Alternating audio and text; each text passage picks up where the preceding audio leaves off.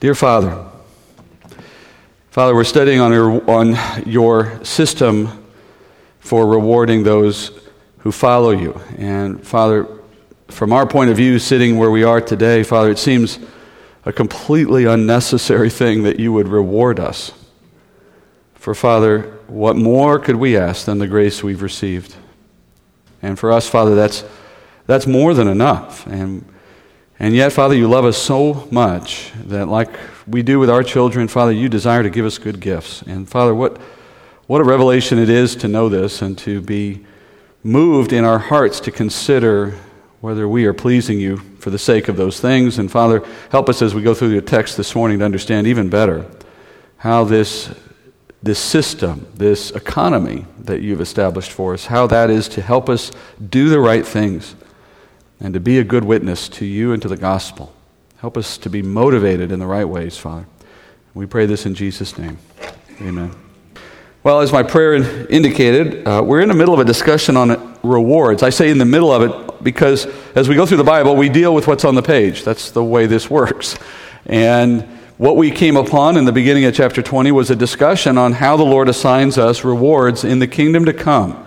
And with what we learned last week at the outset of this chapter, we discovered that every believer will receive a share of Christ's inheritance. And that's a way of referring to the eternal treasure that he has for us in the kingdom. And for anyone who may be new today, let me just clarify the term kingdom for 10 seconds. We're talking about what we often call heaven, but in real terms, the kingdom is a place. It is this physical realm of Jesus ruling on this earth again after he comes at his second coming. And we're here with him. We live here on this earth again in a new body that won't die and all the rest that you may already know. And when you think about that, you have to realize we have to live somewhere. We have to have a house. We have to have some means of, of getting by. There is a real life to it. We're not just sitting on a cloud with a harp, you know, as Hallmark would have you believe by the greeting cards. It's not, it's real life. And what the Bible is teaching us is that in that time and in that place to come, we will be awarded something, a part of the inheritance that Christ himself received, that is a part of the world. It may be land, it may be homes, farms, other possessions, whatever it is. It will be wealth that we can use and enjoy for the eternity of the kingdom. Every believer, we learned last week, gets a share of that inheritance. No one gets zero. That was the first thing we learned. But we also learned last week that there is a method, there is a means by which we can receive a greater share of what's available, and that will be based on how we serve Christ now in our time and in our talents and even in our treasure as we sacrifice to do the things that promote the kingdom. And when Jesus evaluates our work at the judgment seat of Christ, he will take into account what we did in those realms, yes, but we also learn that he will take into account our opportunities, which gives evidence of the fairness of God in all of this because he said, that he understands we have different starting points in this walk with Christ. Some of us become Christians sooner in our lives than others. Some of us live longer than others. Some of us receive greater spiritual gifts than others. Some of us have more earthly resources than others. And some of us have higher callings in the body of Christ than others. And your reward, my reward, will be based on how we use the opportunities we were given. And that's where the meaning of the phrase, to whom much is given, much is required, comes from. If your life is incredibly blessed in these various ways, spiritually and materially, then the Lord has put in your hands the potential to make a greater impact for the kingdom, and He's waiting to see what you do with that. And those who use the opportunity well will receive more of the rewards that are available in the kingdom materially. Now, you know, at some point people start to think, doesn't this sound wrong? I mean, you know, it seems very uh, transactional.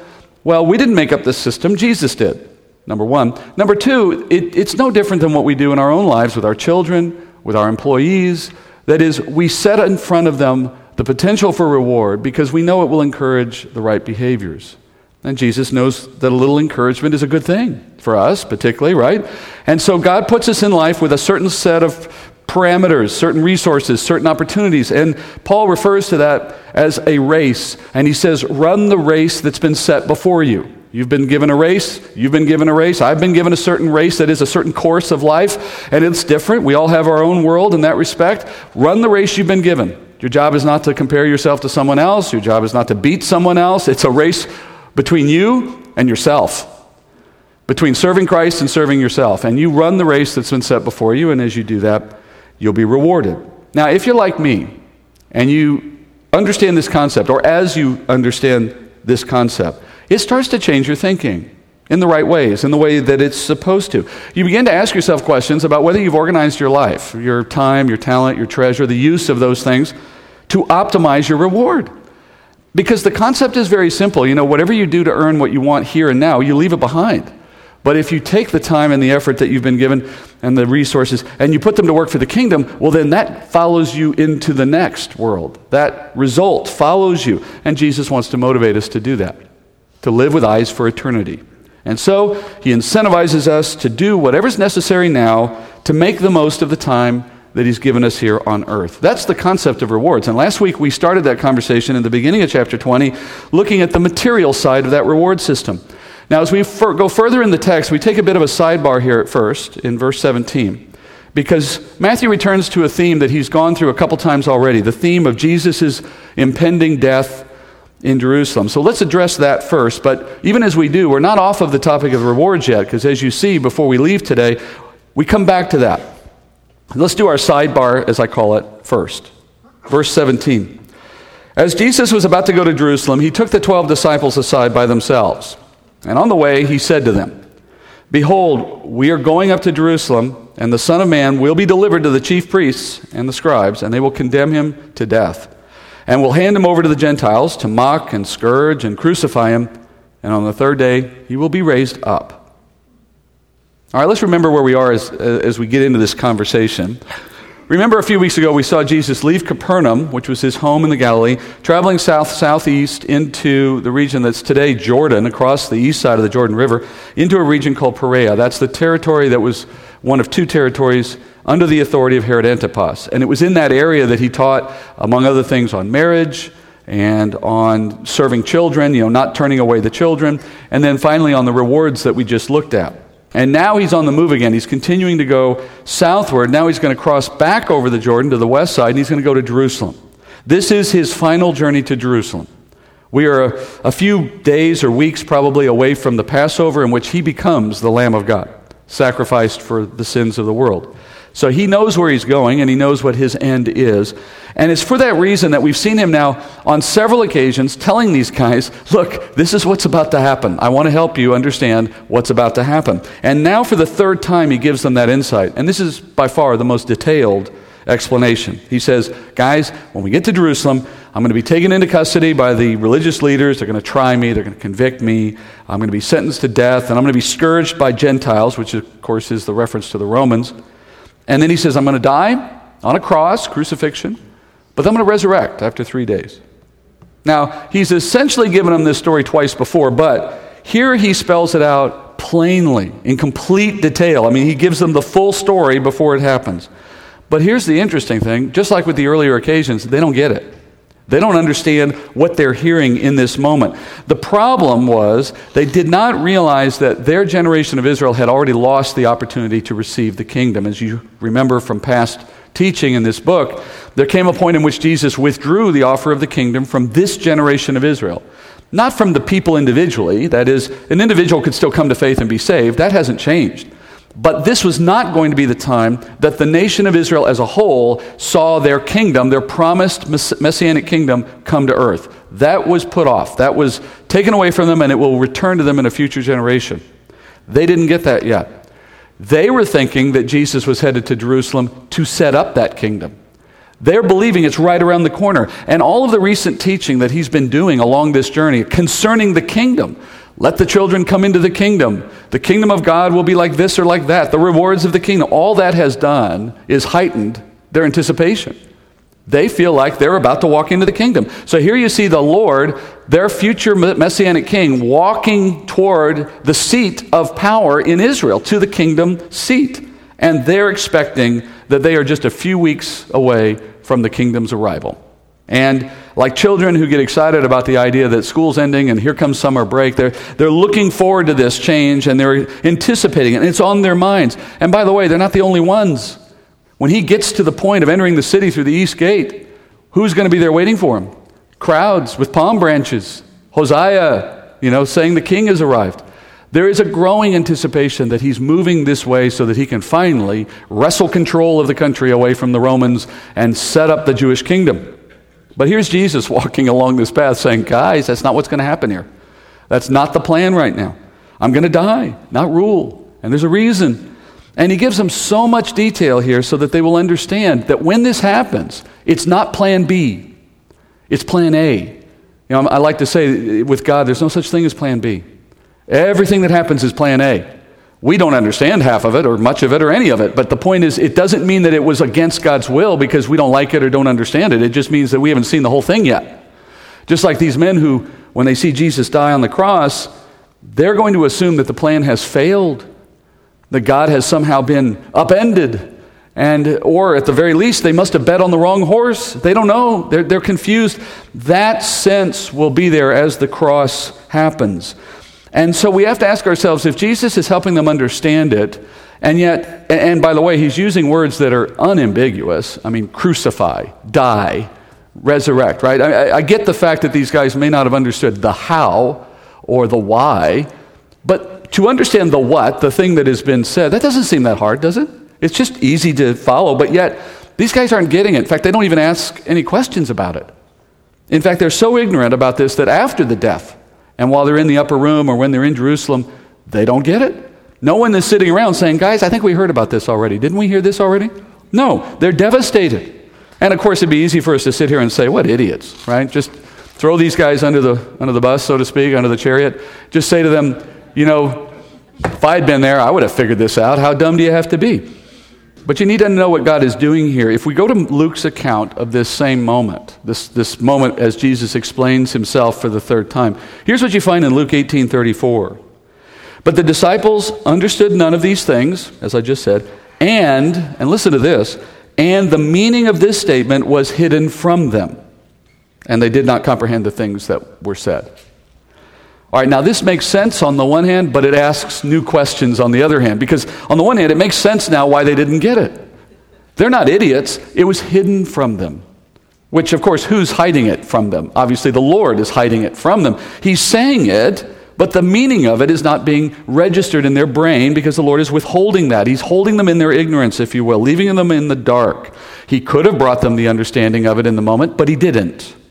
All right, now that just begs the second question, though, which is why would you give something to somebody only to withhold the understanding of it at the time? I mean, in our way of thinking, we would have just said, don't tell them at all. You know, wait till later if that's what you want. So, why did God do this? Well, the reason is this because any understanding of what was about to happen would have been useless to them and, moreover, counterproductive. Here's why. If they had understood what was about to happen, let me ask you this do you think they would have gone into the city? Do you think they would have accompanied Jesus? No. And what would they have done, for example, at the Last Supper when Judas is being dismissed to go betray Jesus? Do you think they might tackle him on the way out? Right? Beat him into submission, tie him on a chair, and say, You're not going to do this, right? The, the point is, any true understanding of what was happening would have gotten in the way of what God was doing. And yet, he wanted them there. He wanted them in the city. He wanted them to experience it so that later they would be witnesses of it and testify to it. And yet, after it's over, they need to get the big picture. So he's got these competing priorities. They need to go, they need to understand, they need to know it's all part of plan A. And what better way to do that than to tell them in advance what's happening, but withhold the knowledge of it so that they don't get in the way, and then reveal it to them at the end where they can then, from a point of perspective, look back and say, ah, this is all supposed to happen. He told me it was going to happen. Okay, now I see this is part of plan A. This is not a mistake. This is what he wanted. You see, that's the power of prophecy in many cases. In many cases, God gives people foreknowledge of something without a complete understanding of it at the time, so that later, as the events play out, with that perspective, we can see that it was always in God's intent. And yet, we didn't get in the way. We didn't short circuit it somehow by our knowledge of it. Luke describes the moment when these guys are actually allowed to understand what happened after the fact. This happens at the end of Luke's gospel. Luke 24 36. You remember in that story the men who are walking to Emmaus and they encounter Jesus on the way to Emmaus. He reveals himself to them, and they run back to Jerusalem to tell everyone, Guess what? He's alive. We've seen him. And when they get to the room where all the disciples are huddled and they report what they've seen, here's the, the moment. While they were telling these things, Jesus himself stood in their midst. So he appears to them in Jerusalem and said to them, Peace be to you. And they were startled and frightened, and they thought they were seeing a spirit. And he said to them, Why are you troubled? Why do you doubt? Why does doubt arise in your hearts? And see my hands and my feet, that it is myself? Touch me and see, for spirit does not have flesh and bones, as you see that I have. When he had said this, he showed them his hands and his feet. While they still could not believe it, because of their joy and amazement, he said to them, Have you anything here to eat? They gave him a piece of broiled fish, and he took it and he ate it before them. Now he said to them, These are my words which I spoke to you while I was still with you, that all the things which are written about me in the law of Moses and the prophets and the Psalms must be fulfilled. And then he opened their minds to understand the scriptures. So only after the whole thing had played out does he open their minds to understand the scriptures. As we move past this sidebar and get back into the other discussion, just consider that for a moment. We aren't living in such monumental times as they did, not at the moment of the crucifixion, but at every day in our life, we are in the middle of some story that God is playing out around us and through us. And there will be times in your life when you come to what God has revealed in the scripture and it all makes perfect sense. But there'll be a lot of times when you come to it and you don't really get it. You need to understand that at that point, God is putting a seed that He's going to use later, and you have to be content sometimes with not understanding what you've read or what you've been taught or what you hear, but trusting there's a day to come when it will make sense. The challenge is this don't try to make it make sense in the meantime. Because if you do that, you end up coming up with your own answer to what it means, typically the wrong answer to what it means. Or, as some might do, you dismiss it altogether. That is, if, for example, you can't accept that God created everything in six days, but you uh, you see that, and you see what the world says about evolution, and you're like, I don't know how to put those two together. And if you're too quick to try to figure it out, you might be quick to make the wrong choice or to blend them in some way that does violence to the scripture. What I'm telling you is if you just hold the thought that he said it, it's true, I don't understand it, but I'm going to go with it, in time, he will show you why it's true. He will explain it to you in ways that, if you give him time, will make sense. But if you dismiss it out of hand, he'll leave you in your ignorance. And that's just one example, but you see it at work here. So he has set them up to understand something that they won't understand entirely until it's over, but it comes to bear on their hearts later. We'll come back to that as the scripture does. But meanwhile, here's more proof that these guys were in the dark at the time. It's found in what comes next in this scene. Chapter 20, verse 20. Then the mother of the sons of Zebedee came to Jesus with her sons, bowing down and making a request of him. And he said to her, What do you wish? She said to him, Command that in your kingdom these two sons of mine may sit, one on your right and one on your left. But Jesus answered, You don't know what you're asking. Are you able to drink the cup that I'm about to drink? They said to him, Oh, we are able. He said to them, huh? My cup you shall drink. But to sit on my right or on my left, that's not mine to give. But it is for those for whom it has been prepared by my Father. And hearing this, the ten became indignant with the two brothers. All right, so here's a scene that reinforces for us that they don't understand that the kingdom isn't right around the corner. Now, two of the apostles of the 12, two of the 12 were James and John. Those are the two here that are of the father named Zebedee. Now, just to be clear, this is not the James that is the half brother of Jesus who, who also has the eponymous New Testament letter of you know, James. That is not the James here. This is, ironically or, or interestingly, history has recorded this James as James the Lesser. How would you like to have that title? Oh, are you James the half brother? No, I'm James the Lesser. James. But that's to distinguish him from the other James. Anyway, the John here, of course, is the John we all know, the John of the uh, Gospel by the same name, the, the three epistles and Revelation. So this is the Apostle John, the Apostle James. Their mother is present with them at this time. And from the other Gospels, we find out that her name is Salome. And Salome was related to Mary, the mother of Jesus. And so that would mean that since Salome and Mary were related, in earthly terms, James and John are also cousins of Jesus. And she's there. She bows before Jesus, we're told. She requests that he command that these two sons of hers sit on his left and on his right when he comes into the kingdom. Here again, that's an evidence to us that they're thinking the kingdom is right around the corner and everybody's jockeying for positions. Now, in this context, when you say, I want to sit on the left or the right of you, and you're talking in terms of a king coming into his kingdom, th- that's saying, I want the two highest positions in the authority of the government. Because a ruler traditionally would assume a seated position as they hold court and as they rule on the matters. And on the other side of them would stand two people, a left and the right. And these two were the most trusted advisors for this individual. They would stand very close on either side of the ruler so that when the ruler had a question, they could kind of turn in and he could whisper something to them and he could get their feedback in the moment. So here's what this woman just asked Jesus. She said, Would you promote my two sons to the absolute highest positions, number one and number two, in your government? Now, at this point, it'd be kind of easy to criticize Salome, right? She's, she's trying to advance the religious careers of her sons and it's kind of a stereotype. In fact, Jewish mothers are sometimes stereotyped this way. They, they push their sons into accomplishing great things. There's, you know, little jokes and stories about uh, Jewish mothers doing this. One of like a Jewish mother pushing two baby sons, twins, in a carriage in, in Central Park, and she comes upon another friend who's Jewish, and she says, "Oh, your two boys. What are their names?"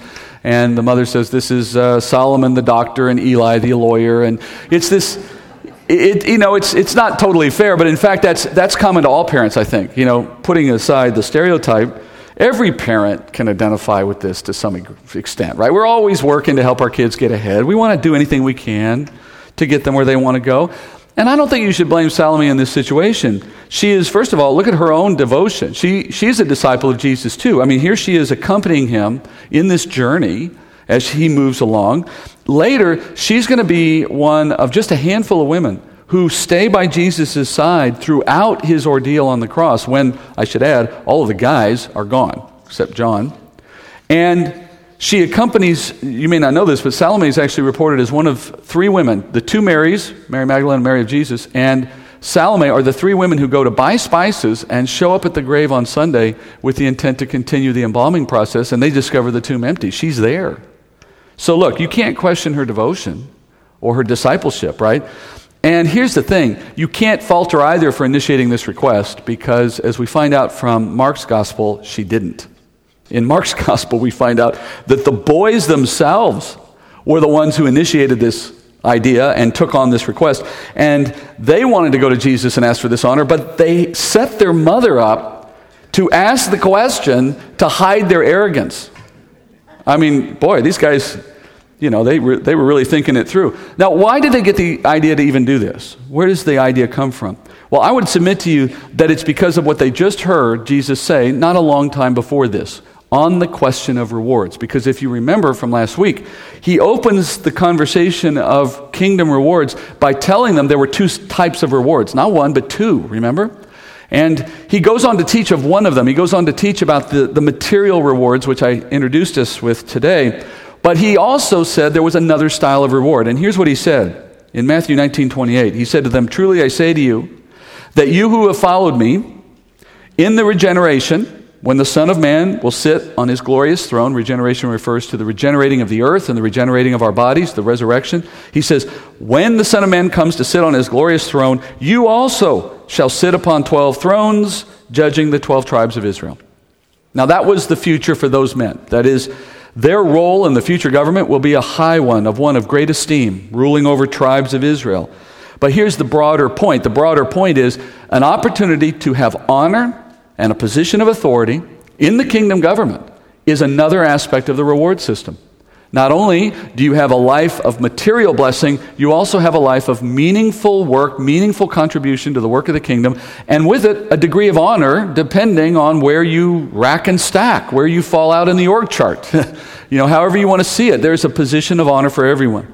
And he has told them this and when, apparently, when they heard about this reward, they saw an opportunity to climb the ladder in advance. They started to ask themselves, I would assume, how do we ensure that we get the best positions in this future government? And I guess they figured that if they went to Jesus before anyone else thought of this and asked for the opportunity to be privileged, that they might get it. I don't, you know, you can't fault them for trying, I guess. I mean, you do not have because you do not ask, maybe. I don't know what they were thinking, but they threw the question out there. Now, when they do this, can you imagine the faces of the other 10 guys? I mean, maybe they're thinking, God, why didn't I think of that? Now, actually, you don't have to imagine very well. I like to think about one guy in particular. There's one of those 10 that I'm thinking is particularly upset about this power grab. The rock, Cephas, right? The guy that's been given the keys to the kingdom. He's like, wait a minute, I'm in charge here. What are you doing? Look, you don't have to imagine because the text tells us, verse 24, the other disciples were indignant. Now, indignation, defined in the dictionary, is anger at a perception of unfair treatment. When you perceive that you're being treated unfairly, you get indignant. So these guys are angry, but they're angry at the idea that two of their friends would, as I said earlier, throw them under the chariot, take, take opportunity at their expense, and look for a, you know, a way to push themselves ahead of them in the pecking order. And I, I, as I said, I imagine Peter probably had the most to be upset about. These guys, as a group, resented the power play.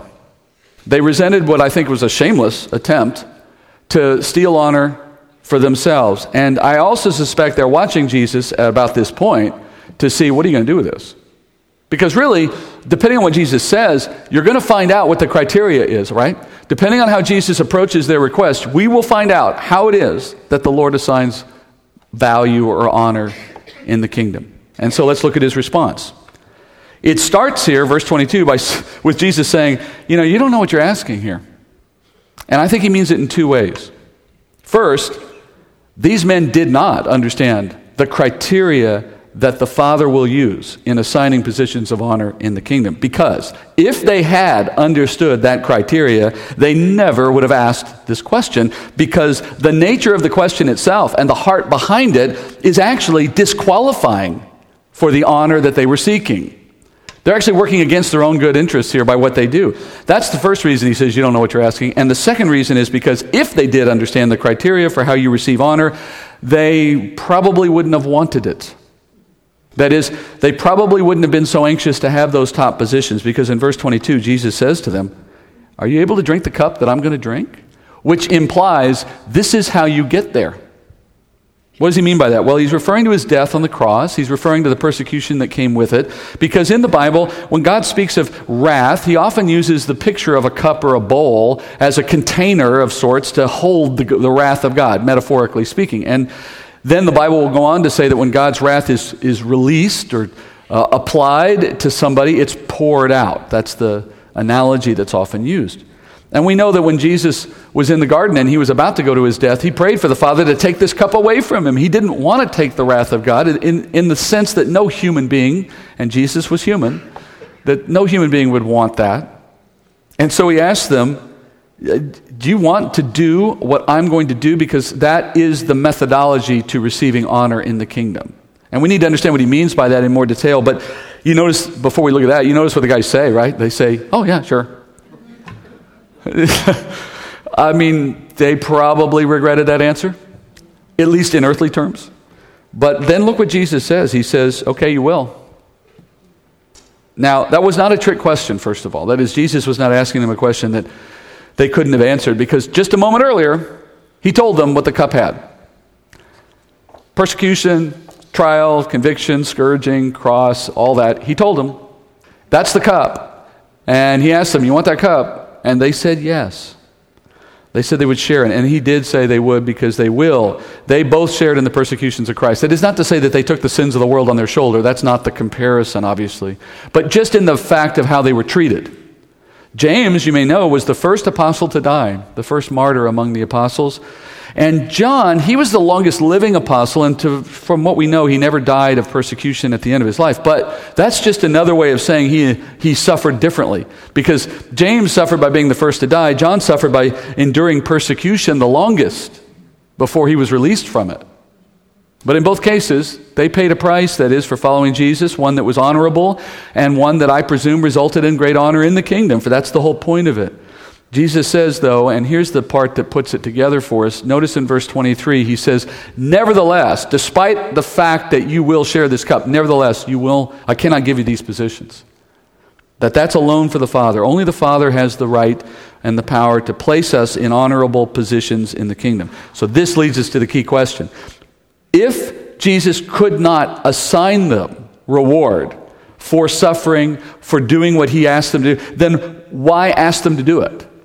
Why give them this, this opportunity to share in his sufferings if he can't give them the reward that comes from it? And here's the answer because the criteria for receiving reward in the form of honor in the kingdom is not conditioned on whether you experience suffering. Jesus said, We will all know suffering, that if you follow him, you will have what he had. That's not the issue. The issue is, do you have a heart to accept it? How do you deal with it in your heart? And right now, these men were missing that heart. That is, in what they did, trying to push their counterparts, their peers aside and take advantage for themselves, they were displaying the opposite kind of heart of a heart that goes to death willingly for your friends, that lays his life down for someone else. That's the opposite. So, someone who's willing to be sacrificing themselves for someone else is the opposite of someone who says, hey, maybe we can get ahead of our friends before they find out. You see the problem? So, Jesus says, You will share in my sufferings because that's part of the deal. But he also says, I can't give you this award because it depends on how you approach those opportunities. The, in other words, the test isn't over yet. The Father hasn't seen the result yet. So, the criteria for assigning what I'm calling a reward of honor or positions in the government is based on whether you have a heart like Jesus had. So, let me make the comparison. In the case of material reward, the inheritance, you obtain greater reward by giving Jesus greater service now with the things you have to give him. So the reward of material wealth comes from serving in sacrificial ways. But the reward of honor comes by being more like Jesus. So, saying it even more simply, material reward is based on what you do for Jesus, and honor in the kingdom is based on who you become in Jesus. What you do versus who you are. And look, those things are connected, yes, but they're also somewhat independent. You can do a lot of things. You can be very busy in the church, and that's not a bad thing, but you can do it with the wrong heart. Or you can spend a lot of time sanctifying your heart, but never putting it into practice. And there's a reward on both sides. It's not to say that, that you have to do both to get anything. What I'm saying, though, is both work on their own scale for their own purpose. And obviously, the best thing is to work in both worlds, to do things and to do them for the right reason and to have a heart that is a service heart. And if you want to see the best example of what that looks like, well, for obvious reasons, Jesus points to himself. Look at the next verse. Verse 25 Jesus called them to himself and said, You know that the rulers of the Gentiles lord it over them and their great men exercise authority over them. It is not this way among you. But whoever wishes to become great, now there's the test. You want to become great in the kingdom? You want honor? You want position? Whoever wants to be great among you shall be your servant. Whoever wishes to be first, in the kingdom, in other words, among you shall be your slave. Just as the Son of Man did not come to be served, but to serve, and to give his life a ransom for many. So, in explaining how to qualify for honor, he, he starts first with a negative example, sort of proving the opposite first. He says, Look at how the world thinks of honor and power. And you don't have to, look, I don't need to preach on this. You could have told me this before I came in the room, right? That the rulers of this world, and I'm talking everything from government rulers to those who are rich and powerful in business or sports or entertainment or banking or whatever, pick something, doesn't matter. Who gets to the top of those ladders? And what do they do once they get there?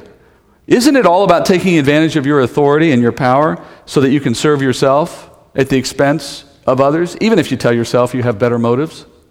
In fact, isn't that the whole reason you seek it in the first place? I mean, isn't the main appeal of power the ability to do what you want for yourself? Again, even though you might give token admission to the fact that others need your help and you kind of, you know, do a charity event once in a while, most people who have real power, real power, are in it for themselves. That's how they got there. And it's the way the Roman Caesars ran things in Jesus' day and virtually every leader that they could have pointed to. That's why Jesus said the great men of the Gentiles. He's talking about those kinds of guys. But here again, it's not limited to them. In fact, it's not limited to Gentiles. The Pharisees of that day were good examples of this same thing. Lording over the Jewish people from their position of authority, using that power to enrich themselves at the expense of people. And that again is not unique. Look at the world we got today. How many people that you can think of, don't name them, please. How many people could you think of that are operating in a religious context, some, some form of religious leadership, and are abusing that strictly for their own purposes so that they can have shiny things and do, you know, live in big houses and do what they want at your expense? Using godliness as a means of gain, Paul calls it. Look, it's the way the world sees honor. You know, the one who dies with the most toys wins. It's good to be the king, right? You know, rank has its privileges. All these ways in which we characterize the thought that when I get to the top, I can finally do what I want. That's the way the world thinks. Jesus said, not the way in the church and not the way in the kingdom. You got to turn that upside down if you want to have honor in the kingdom. Because he says, the way you find honor in the kingdom is to be at the bottom of the ladder now. And let me ask us a question because I think this is worth considering because you may not realize how easy it is to bring the world's thinking into the church and not even intend to do it. Ask yourself this Who among us in this church do you consider worthy of honor? Who would you hold up? And I'm not asking you to name people now, but if you had to, if I gave you a, a form, a poll, and I said, I want you to nominate people for the award of most due honor, most worthy of honor in our church, and you have to think of real people that you know in this building or you know in this church. What person do you think deserves that title? I mean, who would you give it to? Who, who would deserve all of us to turn our heads and note their appearance when they walk through that door for the right reason? That is, in honoring them. Who would deserve that? Who should receive admiring glances or words of praise? Or if you saw them in the lobby, who deserves to have a crowd around them wanting to talk to them? Who would you model yourself after? Who do you admire the most? Now, if you answer, well, uh, the pastor or the elders, well, I would hope that's true, but I'm not saying it is. You would hope that that's where it goes, but I'm not saying it is. Some of us think of it in totally different terms. The wealthiest in this room gets a lot of attention, or the most attractive in this room gets your attention, or the smartest, or the funniest, or we have some other way in which we gravitate to people because of what it does for us. And I'm not saying that's not. It's not always wrong. I'm not saying it's a terrible thing. I'm saying it's not the system that God uses when He judges who deserves authority.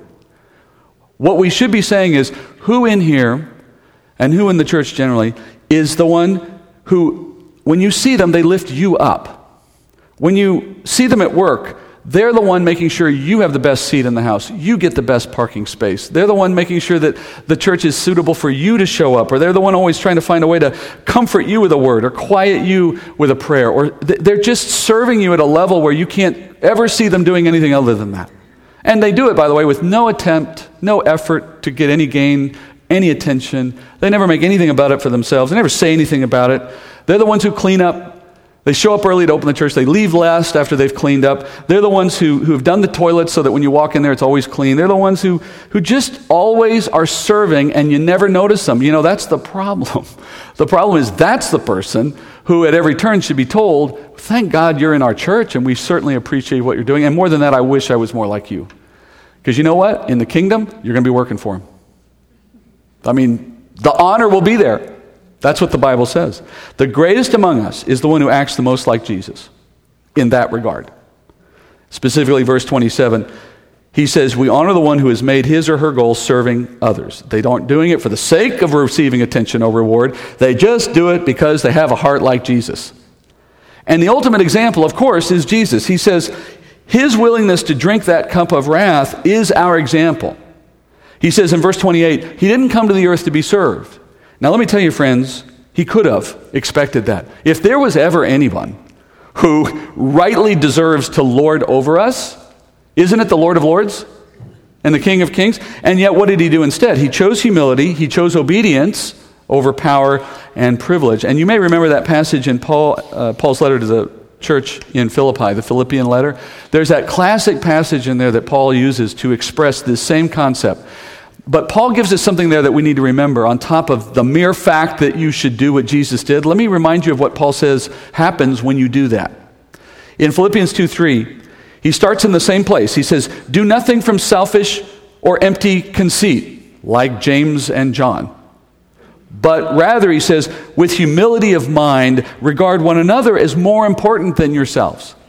And do not merely look out for your own personal interests, but also for the interests of others.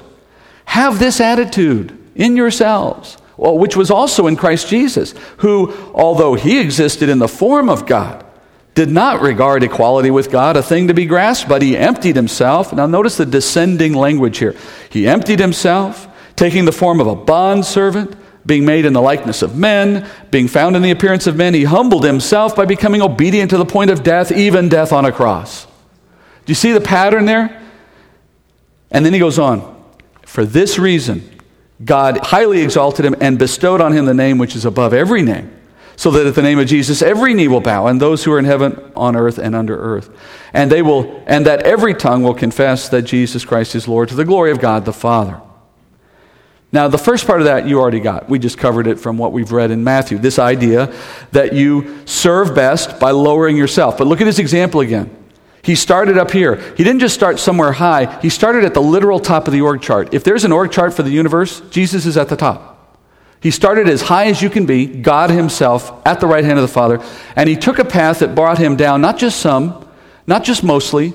He literally became the most despised human being on earth. I defy you to pick a bet. I mean, he was born into poverty, had no possessions. He ends up dying one of the most painful and ignominious deaths you could possibly imagine, buried in someone else's grave. I mean, you can't get any lower than he got. So he's your example from one end to the other, highest to lowest. Somewhere, uh, you know, if we mimic that, the best we get is some portion of that, right? We go from some height to some lowness of, so, but we can't match what he did. He's our example. But what was the effect of it? And here's the point that Paul makes that we need to add. Paul says that because he was willing to do that, when he gets to the kingdom, where does he land? He's at the very top again. Name above all names, Lord of all Every single thing, every living being that's ever been created will acknowledge him for who he is as a result of that. It's your pattern, it is your example. That is, he became a slave of everyone so that he could rule everyone, and justifiably so. And we look at that example and we come to the same conclusion. You know, the old bracelets. What would Jesus do? We got your answer be a slave. What would, that works anywhere, any situation. What would Jesus do? Be a slave that is, in that context, serve someone else. And the result of that is that he's exalted. That's your formula. That's your model. The, humility is the means, service is the means, a servant heart is the means to this other economy of reward in the kingdom. And I should add, by the way, humility is not merely the act of sacrificing for someone else, it's the heart that wants to see the other person raised up and works to make that possible. When you truly see yourself as a servant, then you actually are content when someone else receives honor. That's a great test, by the way. If you can actually celebrate somebody else's honor and not see it as a kind of a, a loss for you, like it's a zero sum game, the more they get, the less I have. That's a, if you can get over that and actually celebrate someone else's honor and be content with that, then you're on your way to honor in the kingdom, I would argue. In the words of John the Baptist, I must decrease so that he may increase, right? And why did the Father choose this criteria? That is, if you look at the first example of material reward, it kind of makes sense, doesn't it? Like, I have material now, but I put it to work for Jesus, and then He pays me back material in the kingdom. I mean, you can kind of think of it like that, and it makes some sense, right? But on this one, maybe it doesn't make immediate sense to you. Why do I have to be just sort of everyone's slave now in order to be justified in receiving honor in the kingdom? What's the basis for that? Well, here's what the Bible says when you serve that way, when you have a servant's heart that is humble, it advances the goal of the kingdom program right now. It glorifies the Lord as we serve others in His name. Because as you serve other people in humility, they are the ones gaining spiritual maturity as a result of your service. You edify others to the benefit of the kingdom. And when you serve, you are also sanctified. I'll tell you from personal experience, you will never grow more in your walk with Jesus than when you serve. There are seasons in our life when we need to be receiving things, teaching, counseling. You know, there's seasons to sit back and receive, yes, and you should take those when you have them. But there are seasons when you serve out of the strength you received in your season of taking, and you become a source of strength for someone else. And we tend to move between them in our life. My point is this each of them has a purpose in your life. And if you skip one of them, you don't grow as much. And I'll tell you that from a teaching point of view, you never learn more than when you have to prep to teach someone else. It's just the way the process works. And when you serve others, it changes you. And as you exhibit the godliness that comes out of service, you reflect more glory on Christ. Listen to what he says in 2 Timothy. He says, 2 Timothy 2.19, he says, Everyone who names the name of the Lord is to abstain from wickedness. Now, in a large house, now here's his analogy, and he's talking about you and me. He says, In a large house, there are not only gold and silver vessels, he says, but also, I won't point to anyone, vessels of wood and earthenware, some to honor, some to dishonor. And therefore, if anyone cleanses himself of these things, he will be a vessel for honor, sanctified, and here's the point useful to the master prepared for every good work.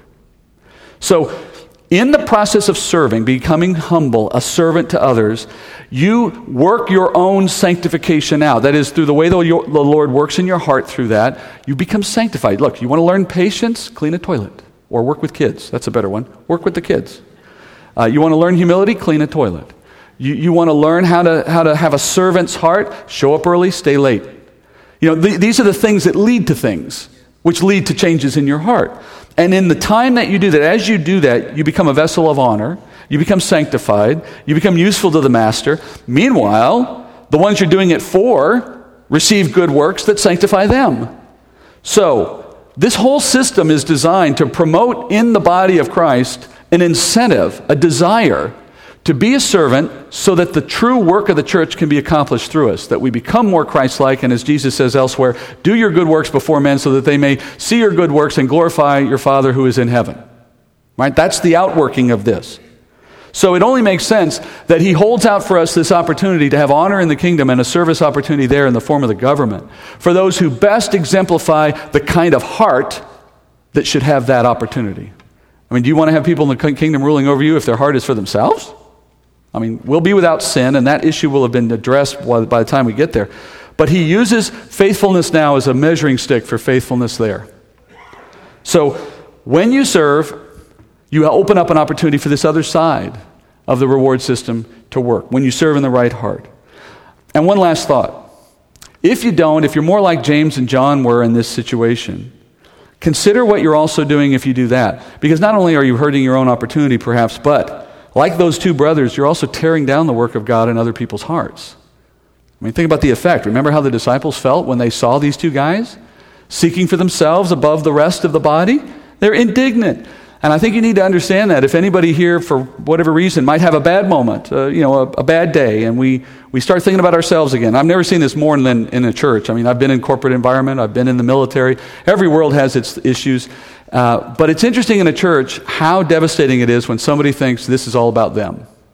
And when they make the work of the church about them, you know, they become a big fish in a small pond, so to speak. And everything, you know, the, the, the, the classic joke is the, the Bible study leader who has a room that they've used for 15 years. And somebody else dares to walk in their room and move their eraser. And they track that person down and they tell them, you know, we, we don't have that here, thankfully. But my point is, that's a really good example of someone who thinks it's all about them all of a sudden. And they make other people indignant. And they make other people think, who do you think you are? They're not only undermining their own sanctification, they're missing the point of service. They're also inspiring discord and jealousy and division within the body. So it's not just neutral if you don't do this, it's actually detrimental. There's not only a reason to do it for you, there's a reason to do it for everyone else. That's how recognition should work. And I, you know, as your pastor, I will tell you that's how it works in this church, at least as far as I have anything to say about it. We honor those who serve in humility. And frankly, if there was ever a day when someone tried to lord over someone else or elevate themselves at the expense of someone else, they're going to hear about it in love. Because they need to. They need to know that's not helpful for them or for the church. The standard for honor, as you think about who you honor in this church, the standard should be that you honor those who have demonstrated the heart of Jesus to you. And that's the right thing to do. So let's sum up the, the reward system. They both work in very similar ways. For material reward, you make sacrifices now for the hope of reward in the kingdom. But the thing you sacrifice is your time, talent, and treasure. And for honor in the government, you sacrifice positions of honor now. You become the servant and the slave of others now for knowledge that it will be rewarded for you, given to you in the kingdom. So it's in both cases very similar. Giving up what you would otherwise take for yourself now so that you can leave it to Jesus to give it to you when it really matters. Think about that this week. Let's pray. Heavenly Father, Father, we honor those who serve us, and I pray, Father, that you would direct our hearts to them as we encounter them, that they would see and hear from us as we have opportunity just to encourage them, whoever they are. Many of them may be hard to find, Father, for they often serve in the shadows, but we thank them, and we ask, Father, that you would bless them. And Father, we ask that we would uh, bring us along in our own walk with you so that we might be one day counted among them without any effort to puff ourselves up or to give ourselves this recognition, but Father, only if it's due from others and only, Father, if it comes for the right reasons. And we pray, Father, for that heart, not just for what it might lead to in the kingdom, Father, but for what it does for the body now and in glorifying, glorifying you before the world. Help us to see these things in our own life, understand where we fall short if we do, Help us to do better. And Father, thank you for once again showing us your truth so that we know what it is that pleases you. We pray this in Jesus' name. Amen.